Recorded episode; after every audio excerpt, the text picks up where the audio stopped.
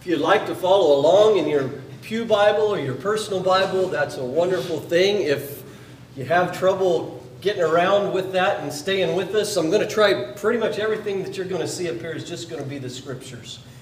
Found that's convenient on everybody staying together and it makes sure that you get to read and know this is what it says. You know, one of the greatest blessings God has given to us is that the Word of God is free to everybody. You may say, well, I don't know, it costs about 35 bucks in the bookstore where I looked. But you can get one free. The Bible, God's Word, is literally to everybody of all times. The languages that it's in. There's no excuse for us not to understand and be able to go to God's Word. And sometimes when I talk with, with folks, they talk about, well, it's just so confusing to me. And I want you to know there may be things that it's difficult for us to tie together but this story also gives us insight into how to, to navigate the confusion that we might feel when we read. I'll draw your attention to Acts chapter 8, and we're going to begin in verse 26. It says, Now an angel of the Lord spoke to Philip, saying, Arise and go toward the south along the road which goes down from Jerusalem to Gaza. This is desert. So he arose and went, and behold, a man of Ethiopia a eunuch of great authority under Candace, the queen of the Ethiopians, who had charge of all her treasury and had come to Jerusalem to worship. Now I'll stop to say this. As he comes down and he as he's going along, there's a man of Ethiopia. This man, there's a this calls it a eunuch here. Some translations call it and I'm blanking right now, so I'm going to keep going. He has treasury of all he has charge of all her treasury. Uh, there's one of our preachers who calls him the Secretary of Treasury, converting the Secretary of Treasury. This person is someone who's no doubt has an education level that is beyond what would be standard. He's someone who certainly has a place in the government who's far above whatever would be normal for others. He's come to Jerusalem to worship. Is this man a proselyte? Is he a man who was a Jew that somehow relocated into Ethiopia? Can tell you in my mind's eye and in what I personally think, this is an Ethiopian man. A man who at some point was proselytized into the Jewish religion, and now he's going to Jerusalem like the Jews would do. He's trying to learn about this new faith that he's found in the one God of the universe. Because prior to that, no doubt he had been exposed to either some type of an idolatrous uh, concept or worldview that would have had one or many. And now he's learned about the one. We don't know how long he's been this. And we don't know for sure that he was a proselyte. I just think that about him myself. But he's gone to Jerusalem to worship. And now, as he goes back, the Bible says he's returning. Now, by the way, if I understand right, as the crow flies, just as just straight, if you're taking an airplane, this might have been 13 to 1500 miles. If he was going by chariot and taking it all by land without the aid of a ship, I'm not even going to try to do this. Could have been a journey that took months. We don't know how long exactly he's been reading, but he's sitting in his chariot and he's reading Isaiah the prophet.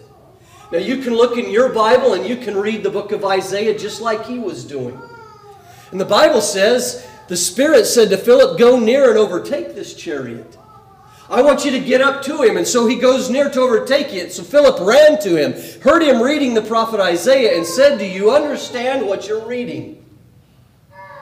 Now, I don't know if Philip was just super fast, if this was a miracle of the Holy Spirit that he could outsprint a chariot, or if it's just such a long chariot trip that this chariot is crawling. It's just better than walking yourself.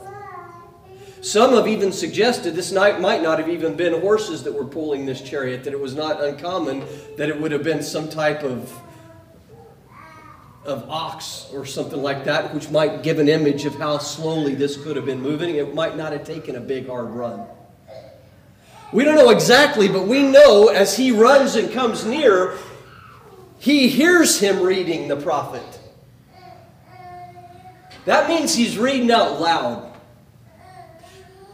Do you ever get to where you're having trouble understanding something and you've been reading it and you're back and forth over it? You're in the Bible and you're reading it and it's your mind, maybe it's going to other places, you're distracted, you got all this and you think, I don't have a clue what I just read, and so you read it again and now you try to pay attention, but it's harder to understand than it was the first time?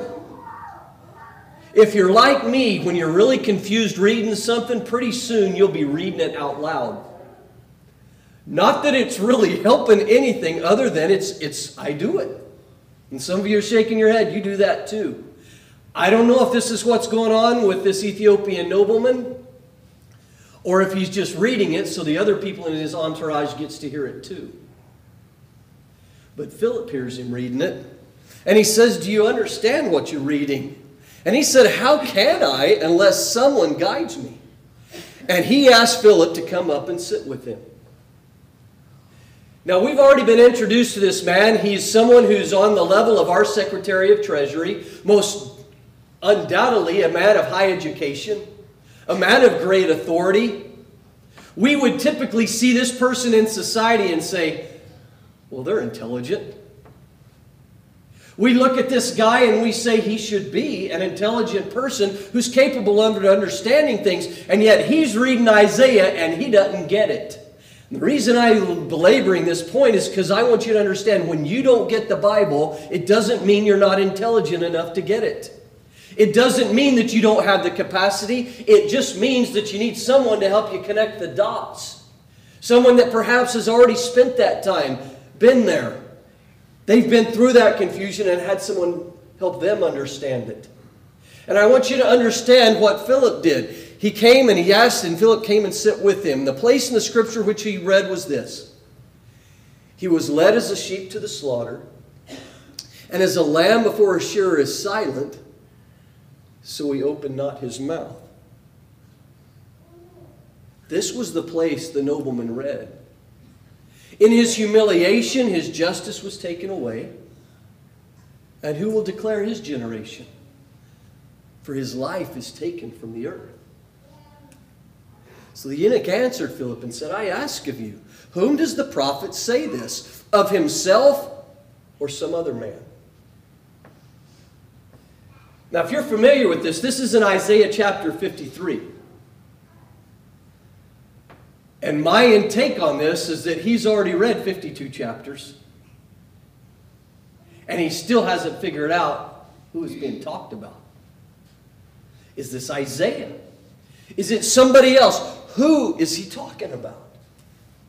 And Philip opened his mouth and beginning at this scripture preached Jesus to him. Told you it's Isaiah 53, it's verses 7 and 8. What I want you to do now is go back and look at what he might have read. We can't go back to Isaiah chapter 1, but I think we've got time this morning to start in Isaiah chapter 52.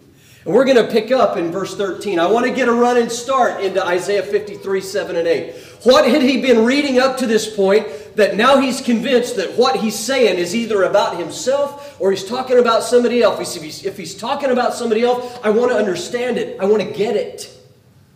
Now, put yourself in the place of this, this perhaps a proselyte. If it wasn't a proselyte and he, had, he was a Jewish born and raised, but he'd just been relocated to Ethiopia and somehow been managed to, to elevate himself within that society not only to a place of stature and within the government to be the treasury. Somebody says, well, you know, maybe he wasn't, maybe he wasn't that much of a deal. Maybe he just, nobody else wanted to count the money. You know, the fact is, the very fact that he owns a scroll in, of Isaiah, that he's taking it with him, implies many scholars to say he was very wealthy. You see, I told you we're, we're very fortunate today that pretty much I'm guessing everybody in this audience has a Bible. And I've already told you if you don't and you want one and you can't afford it, you'll have one for free this day.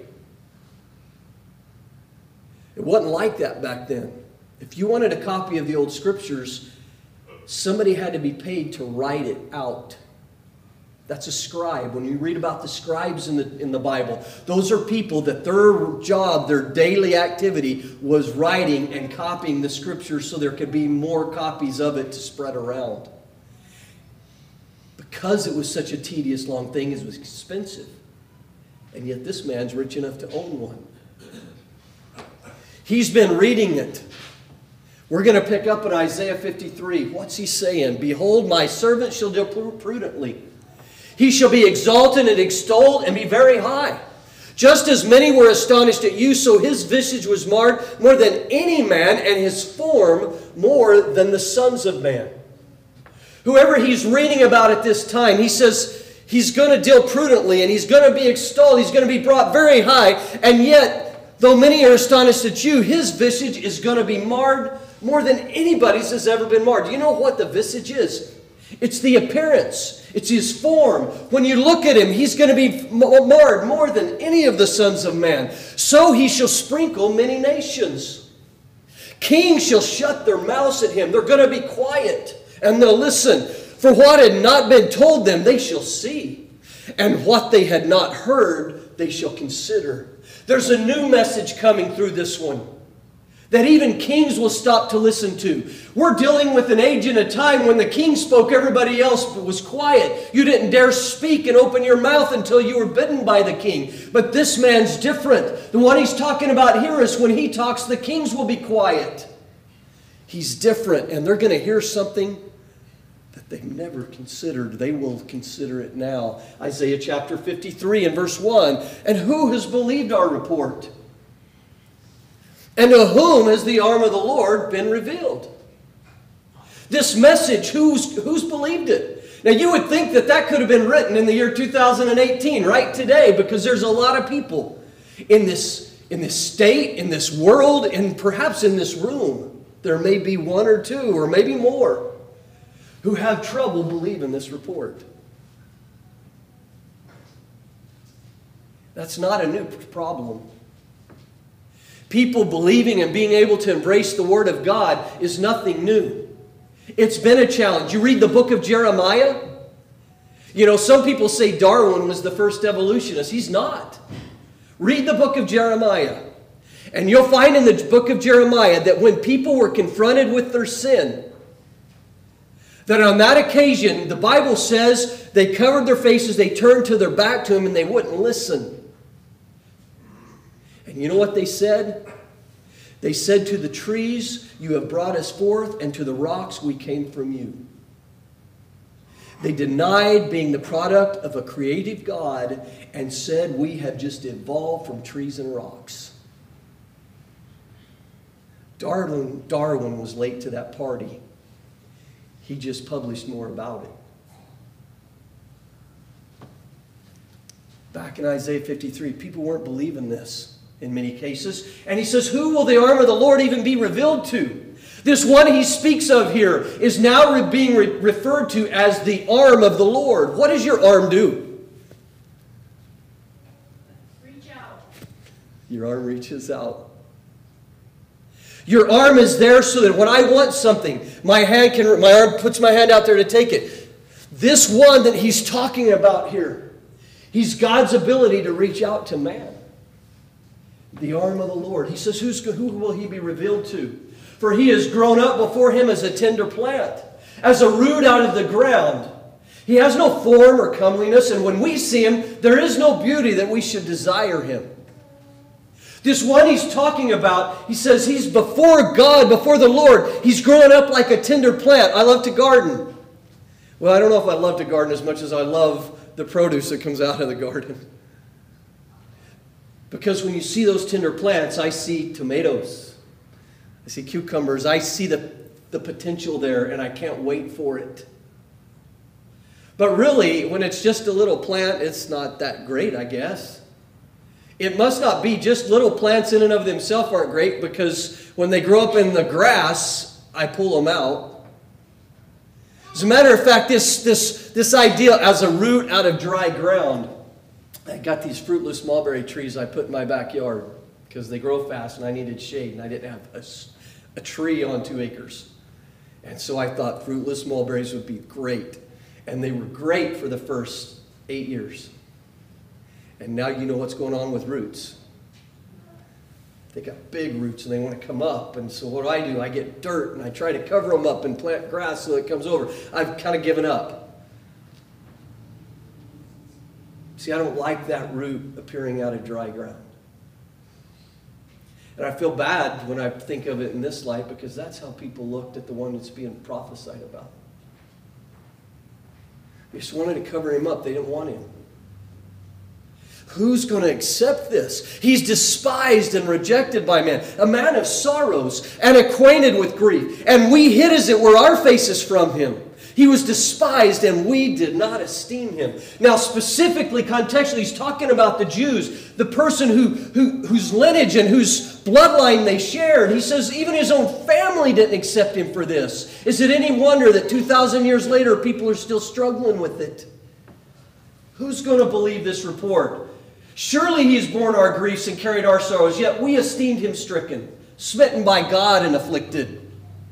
This Ethiopian nobleman's reading about this guy and he's saying, Man, I mean, this it seems like God loves him, but everybody else hates him. And people, they look at him and thought that God was afflicting him and striking him. But he was wounded for our transgressions.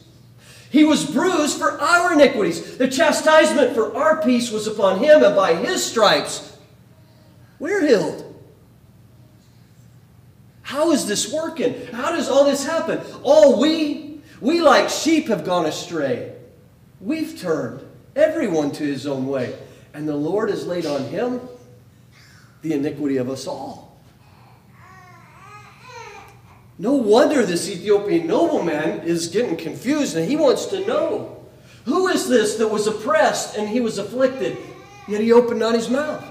He was led as a lamb to the slaughter, as a sheep before his shearer is silent, so he opened not his mouth. You can picture this, this scene of this lamb that before they slaughter it, they want to be sure to get what was of any value off of it.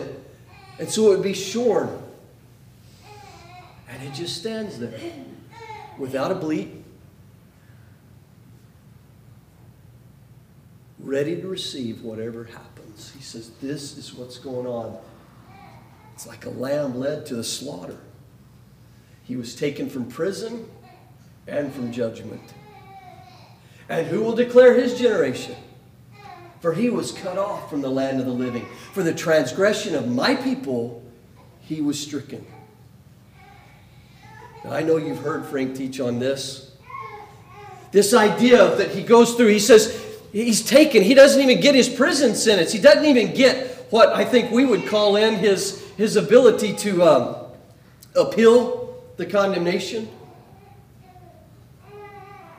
He is, um, he is from the time that they tell him he's going to die, he gets no justice.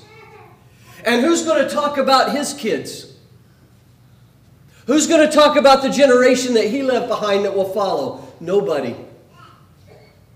For he was cut off from the land of the living. We had to bury a young man of our congregation at the end of December. 19 years old, perfectly healthy, and two months later he's, he's gone. No generation to declare for him. It's a hard thing to deal with. God knows, Jesus knows. The things that we take great joy in as humans in our generations, in our children and grandchildren, he didn't get to know that either. He was cut off from the land of the living. And why? For the transgression of my people he was stricken. Not anything he did. And they made his grave with the wicked, but with the rich at his death, because he had done no violence, nor was there any deceit in his mouth. He was killed, he was destroyed, along with wicked men. But at his death, he would go to the place of the rich. Now, I'm guessing that many of you already know where this is headed. You already know how this story, and I kind of gave it off away in the title. We're preaching Jesus. And you know that this prophecy is fulfilled to a T. You know that Pilate marveled that he would answer not a word when he could have. He had showed himself very capable in the synagogue on many occasions with the Pharisees or with the Sadducees or with the scribes. He could, he could stand before them all and they could not confound him. And yet, when it came time for him to die, he answered never a word. How did they know that hundreds of years beforehand? You say, well, Greg, I read novels. I mean, look, we've got some that have written books that are thousands of pages long, and they carry this storyline from the beginning to the end. And so, yeah, the Bible could do it, but that's not how the Bible worked. I want you to understand in the history of the Bible, and I can't go in, this isn't about this, but we have it in one tidy book nowadays. That's not how it was accumulated, and that's not how we received it. Do you realize that archaeologists have found scro- scrolls of different eras of time and of different books that have gone together to put these things? It wasn't like it was just this boom, here it is, when it comes especially and particularly to the Old Covenant and these prophecies. And you can go, and they archaeology is to this day still unraveling and finding and, and unearthing areas. And these scrolls that were written hundreds of years before Jesus would walk the face of the earth, prophesy of things that happened to the T. Someone says, well, it's just carefully crafted. I mean, so somebody read all those books and they just made sure they made a man to, to go through all that. How do you do that? One, how are you going to get the guy that's going to volunteer for that job? And number two, how do you really pull it off? Because the intelligent Jews among them would have put would have snipped that right in the bud. They didn't want him to be. That's clear not only from the Bible, that's clear from secular history. You see, it just it, it goes too cleanly. God expresses his power to us in the universe and when we look out and see the things that are created, but he also expresses his power to us in the revealed written word. That all through the pages of this, this Ethiopian nobleman, as he's reading this, Philip begins there. Now, I don't know if this is what Philip went on to preach. I will personally believe it is. And he's beginning to explain this. Remember, this nobleman has just returning from Jerusalem. That's the place where all of this took place. No doubt it still rumbles from all of that. No doubt they still talk about this. No doubt this whole issue of Christianity, the way, is in opposition to what he had been told, and he's, he's aware of all these things. And now Philip is able to say, You see what I'm talking about? You see how this ties together? I'm convinced he went on. It says, Yet he, it pleased the Lord to bruise him. It was the Lord's will that this would happen. He would be bruised. And I hope as you picture, as you understand the view of the cross, his visage was marred more than any man. That means he's unrecognizable. He had bruises already.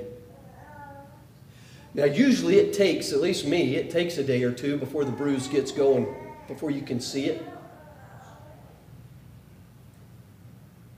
On the day of his death, his bruises, that's how bad they've beaten him. Now, the only people I've seen that have been beaten so bad, you see their bruises that day, are fighters that get in a ring and literally pummel each other. And by the time their press conference come, you're seeing the bruises already. But that's because they're just wailing or having been welled on. I don't suppose I will ever forget some of the images that I saw of the riots that took place down in LA. Some of those people that were just brutally beaten. Immediately, the bruises start to show. This is what he looked like. And yet it was the Lord's will this would happen. He's put him to grief. When you make his soul an offering for sin, he shall see his seed. He shall prolong his days, and the pleasure of the Lord shall prosper in his hand. Why did this have to be the way the righteous will of God would be accomplished? I cannot answer that. But I can tell you this much is there any doubt in your mind that God loved Jesus Christ? His only begotten Son?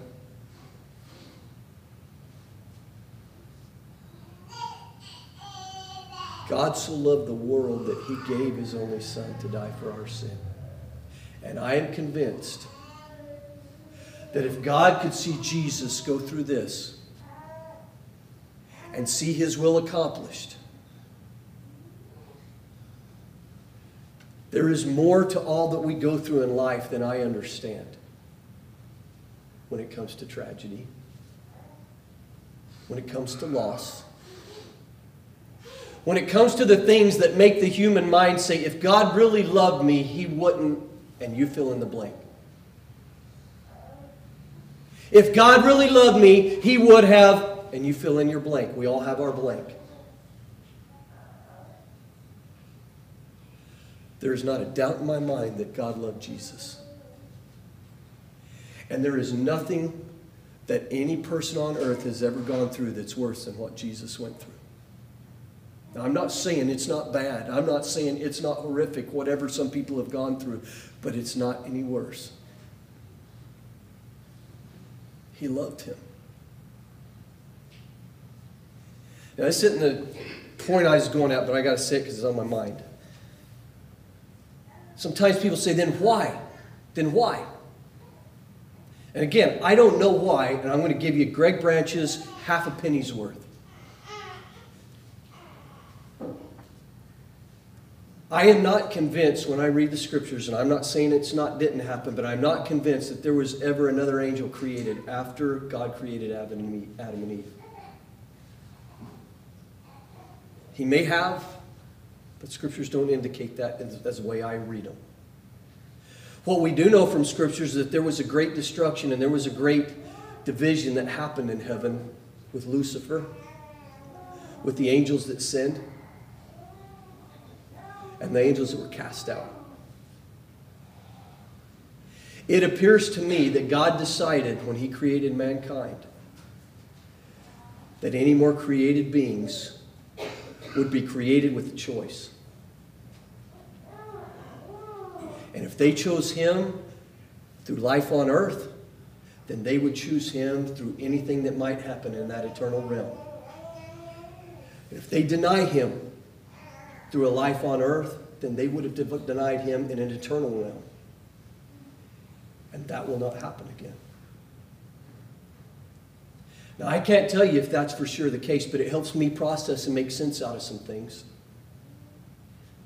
Because if I can't deal with being separated or in opposition to my family here on earth, even though I know God's word says one or the other, then I wouldn't do it in an eternal realm when something came up with people that I was close to or with beings that I was close to.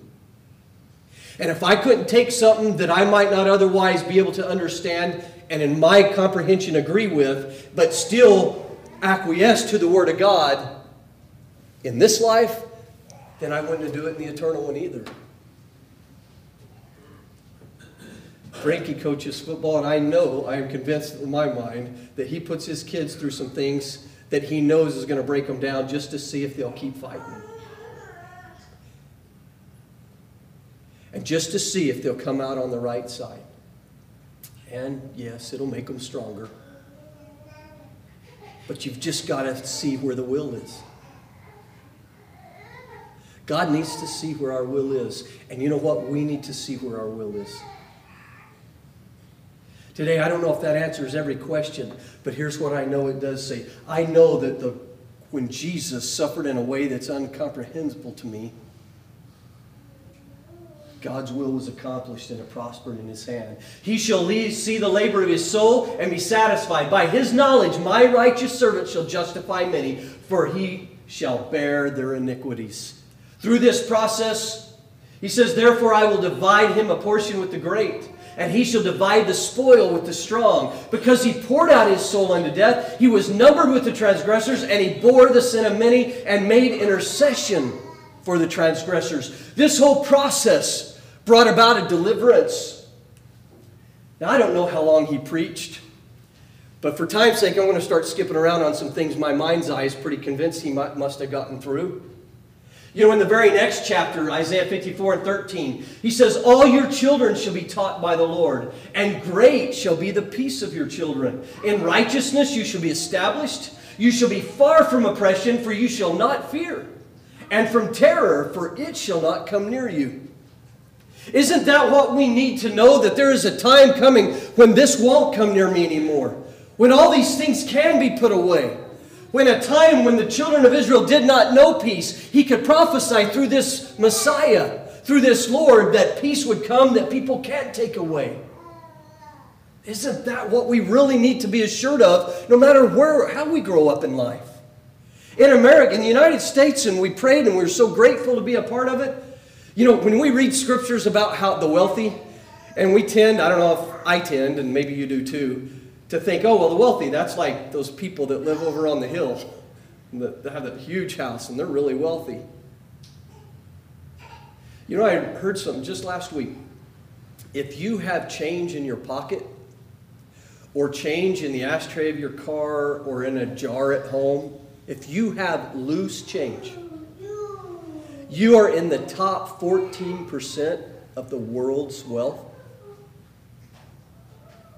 means there's 86% of the people that live on this earth are less, that have less than you do. And if you have a refrigerator with your food in it, you're in the top 5%. Now, that, that's hard for me to imagine. I thought there's rich people all over the world.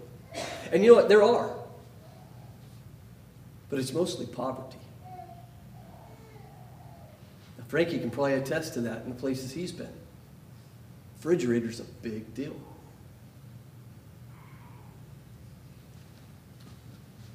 For people, for most of the world, when they read something like this and there's a time they don't have to be worried about the next meal or oppression, what deliverance that's promising.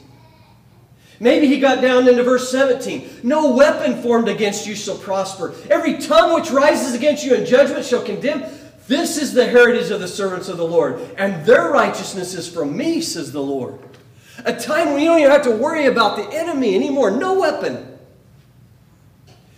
And we know today through Jesus Christ, there is nothing anybody can do to us to take away our hope, neither life, nor death, nor principality, nor power.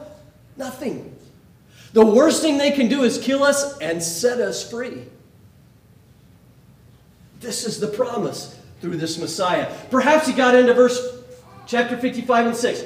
Seek the Lord while he may be found, and call upon him while he is near. Let the wicked forsake his way, the unrighteous man his thoughts. Perhaps at this point the Ethiopian nobleman saying, I get it. Yes, it does all fit together. And then Philip's able to say, Well, then seek him now. He's near you right now. Maybe today you're at this point in this lesson, you're saying, Okay, I can kind of get this. I see and I, I believe that. He is near to you right now. Seek him while you can find him. If, you're, if you have wickedness, don't say, I'm just too bad. I can never make it. Let the wicked just forsake his way. Turn around, leave it behind you. The scripture's full of examples in the New Testament that say, and such were some of you, but you've been washed and you've been cleansed. It doesn't matter. Just put it behind you and seek the Lord. And the unrighteous man, his thoughts. Now, we have a tendency, and I'm going to talk to church now, church people. We come all the time. Maybe you're here Sunday morning, Sunday afternoon, Wednesday night too. And you don't really do all those wicked things, but you know that there's a battle of your mind. And I want you to know temptation in and of itself is not sin. Giving into it, dwelling on it, now that's where the problem comes. He says, Let the unrighteous man forsake his thoughts. Someone might say, yeah, it doesn't really matter. It's just, it's just, it's just what I think about. Or it's just, I would never really do it, but I might fantasize. Don't. You forsake it. Number one, and most importantly, because the Word of God says it. Number two, and by experience, if you've been around it a lot, whether it's yourself or someone you've helped work through it, when you continue to think about it, eventually you'll act on it. And it builds a foundation that is very, very, very difficult to tear out. It haunts you. There is a reason that the scriptures over and over talk about the problem of lasciviousness and the problem of things we see with our eyes. This happened, this, I'm talking about pornography, Talking about things even when you don't use printed or visual material anymore because you don't need it now. He says, forsake those unrighteous thoughts. How do you do that? When you catch yourself, you pray to God to forgive you for that sin and, and the unrighteousness of your thoughts, and pray to Him to help you think about something righteous. And you might think that sounds easy, but if you've been through it, you know it's still not. But you maintain that and you begin, you try to read the word something. If you don't know one passage in particular, just read anything. Fight through that. You can overcome. The unrighteous need to forsake that thought. And let them return to the Lord, and He will have mercy on you. He wants to be merciful to you and to our God, for He will abundantly pardon. He will forgive it. And not only forgive it, He's going to do it abundantly. For my thoughts are not your thoughts, nor are your ways my ways, says the Lord. For as the heavens are higher than the earth, so are my ways higher than your ways, and my thoughts than your thoughts. Now I got to admit to you today, verses 8 and 9, at least it wasn't the communion. That's another story for another time. I memorized Hebrews 55, verses 8 and 9 probably by the time I was 18. And you know what I memorized it on? I memorized it on a sermon about the worship.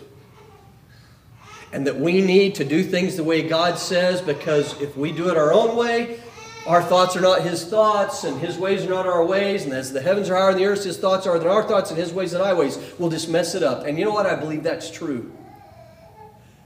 But it was a long time before I realized those verses were tied into the mercy and forgiveness and grace of God. Because Greg Branch, and maybe you too, we have a hard time forgiving ourselves when we really mess up. We can just beat ourselves up for the rest of our life. And if we can do that to ourselves, we can do that to each other too. Someone that really hurts us, we can just we just can't get over it. At least we think. When we finally realize we won't get over it, and then maybe we got a chance to get over it. But God's not like that. God's ways are higher than our ways, His thoughts and our thoughts. And He says, if, if you'll forsake that wicked way, if you'll forsake those wicked thoughts, if you will return to me, I will have mercy on you and I will abundantly pardon you because I'm not like you. I can do it if you'll do it. That's His promise. I like to think that the Ethiopian nobleman got to hear that. And finally, Isaiah 59 20, Redeemer, come to Zion, and to those who from transgression in Jacob, says the Lord. As for me, says the Lord, this is my covenant with them.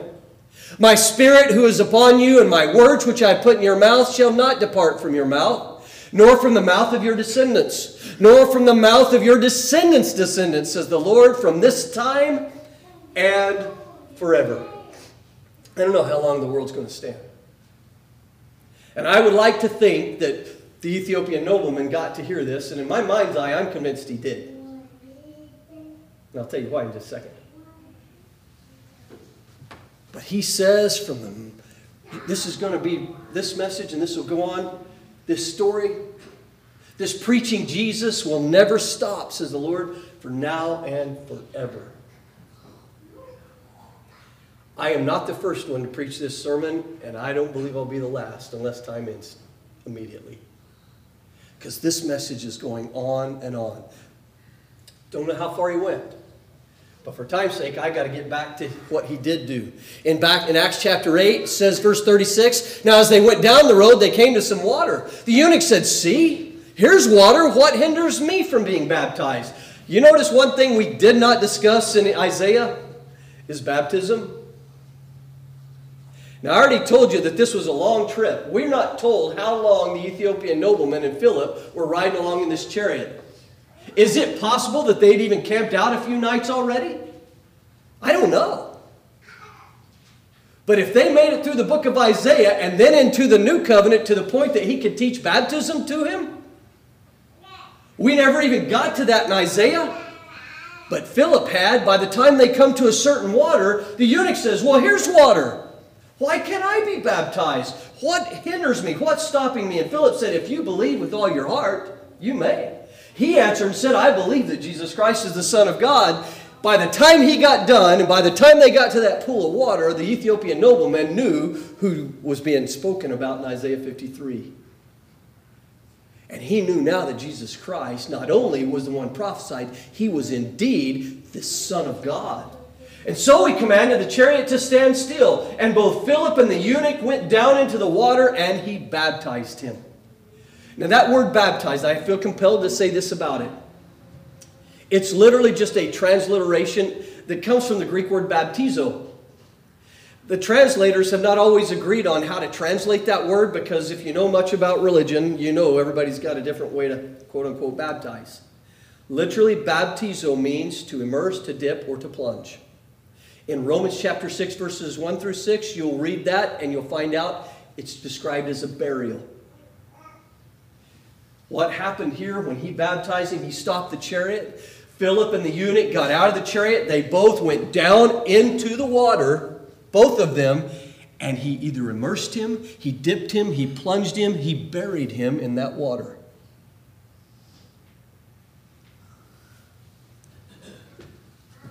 Now, I got to admit, say one more thing. I'm getting off on tangents this morning. Some people say, Greg, but you're making a work necessary for salvation. And I know what the Bible says that works aren't that.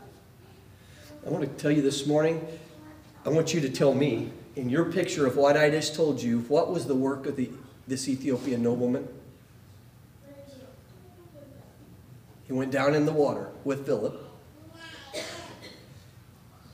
And what work did the Ethiopian nobleman accomplish? I believe Philip was the one that had the job to do. The Ethiopian nobleman, what did he have to do? He had to surrender. He had to do what is otherwise against our nature and allow somebody to dunk him. Now, when we were kids, the victor was the one that got to dunk everybody else. You fought not to get dunked. When you come in obedience to the gospel, the least work you will do in your Christian life and in your life up to belief is be baptized. You surrender in baptism. And whoever you want to assist you in that process, they do the work. It takes work to believe because that means you're going to have to invest some of your time and your energy and your mental capacity to see if you'll believe. When you confess, and you get the courage to say that you believe Jesus Christ is the Son of God, now that's putting an effort on you. You might call that work. When you're asked to repent, Luke 13 and 3, Jesus said, Except you repent, you'll all likewise perish. That takes some work. Not works of righteousness, it's works of faith. What's the difference in a work of righteousness and a work of faith? It's not like in works of righteousness, when I say that, I mean, we think, well, if I do this, then I'll earn it and he'll owe it to me. No. There's nothing I can do that I can earn this. Nothing you can do. But works of faith means I'm going to do that because I believe that's a right thing to do. Do I mess up? Yeah. When you mess up, what do you do? You confess that fault. Pray one for another. The effectual, fervent prayer of a righteous man availeth much. 1 John 1 8 and 9 says that if we'll confess our faults, he's faithful and just to forgive us and cleanse us of all unrighteousness. You don't have to just keep being baptized. Living the life, it's going to take some faithful work. Baptism, it takes surrender. Tell me if there's not an image that more accurately reflects what God wants out of us when we commit ourselves to Jesus. He says, I want you to surrender your life. I want you to be willing to do what otherwise is against your nature to allow. In my mind, this picture of baptism that takes place is the perfect picture of what it means for you to be born again and surrender your life to God. Last thing I want you to notice Philip and the eunuch went down. Do you realize today there are some people that because the preacher doesn't want to get his slacks wet or doesn't want to have to change clothes, they send people in by themselves and they reach over? Now, I'm not saying there aren't some situations that a trash can's the only option. I've heard of some pretty creative things. But our pattern, they both went down in the water and he baptized him there. And when he came up out of the water, the Spirit of the Lord caught Philip away, so the eunuch saw him no more, and he went on his way rejoicing. I've made a lot of trips in our car between Oklahoma over the last 30 years, at least twice a year, sometimes more. And I can never think of a time I would have enjoyed getting soaking wet in the middle of that trip and then jumping back in the Suburban to make the rest of the drive. It's not something you do unless it's important. But that's exactly what happened here. And that Ethiopian nobleman, he rejoiced the rest of his way home. I don't know how long it took him to drive, dry out, but he was a happy man. We thank you for listening to our podcast put on by the Church of Christ at 2215 Planz Road in Bakersfield. If you would like any additional information, or you would like to receive a free Bible correspondence course by mail, please email us at info at churchofchristbakersfield.com. Our service times are Sundays at 10:30 a.m. and 5 p.m. and Wednesdays at 7:30 p.m. Please make plans to join us. We would love for you to be our honored guest.